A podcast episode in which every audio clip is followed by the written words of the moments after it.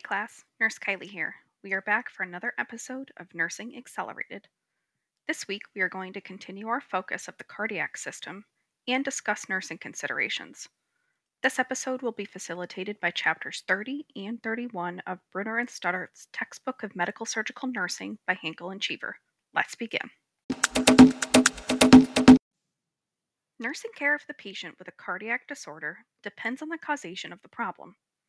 Understanding the structural and physiological components are vital in understanding priorities of care. The nurse needs to be able to assess and respond to symptoms, but also know what is normal for that age population. Think about it. As we age, things tend to break down, and this includes aspects of the cardiac system.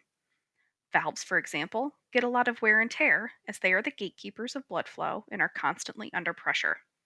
As we age, murmurs are likely to occur due to the daily load placed upon the valves. So, hearing a murmur upon auscultation on a geriatric client shouldn't be too surprising. Vascular insufficiencies also begin to occur as our cardiac system must work harder to circulate blood. Again, symptoms such as dizziness when getting up can be a normal age related symptom due to our body aging. When assessing a patient, you want to consider the whole system and think about the potential root causes of the symptoms you might find. A thorough assessment doesn't just include listening to the heart and performing an EKG.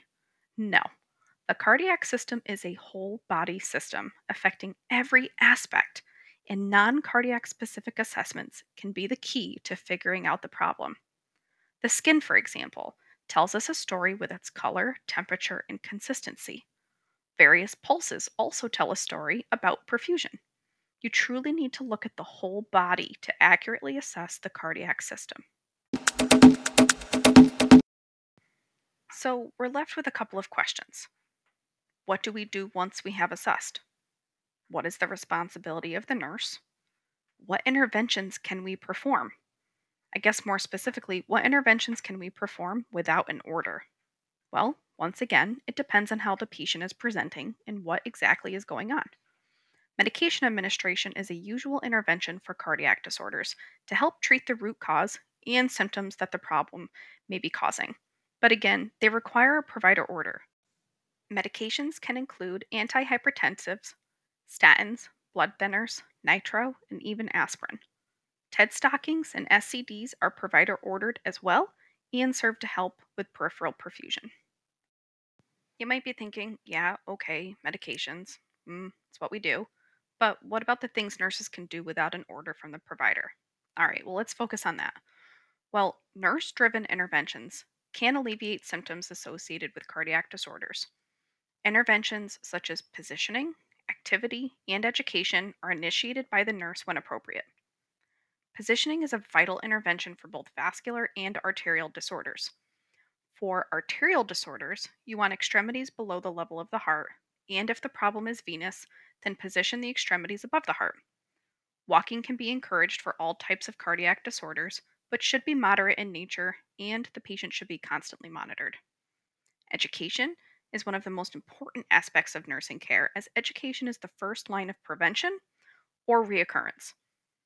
Teaching about diet, lifestyle modifications, tobacco cessation, emotional counseling, clothing, body positioning, and of course, medications are just a few important topics that the nurse is responsible for.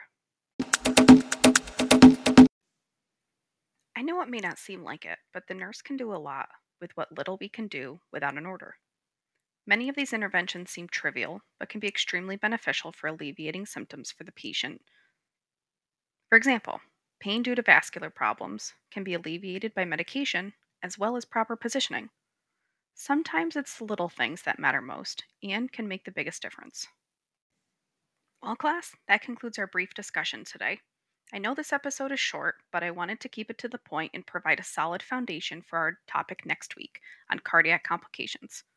I didn't want to overly complicate the nursing considerations by getting bogged down about what to do for specific disorders.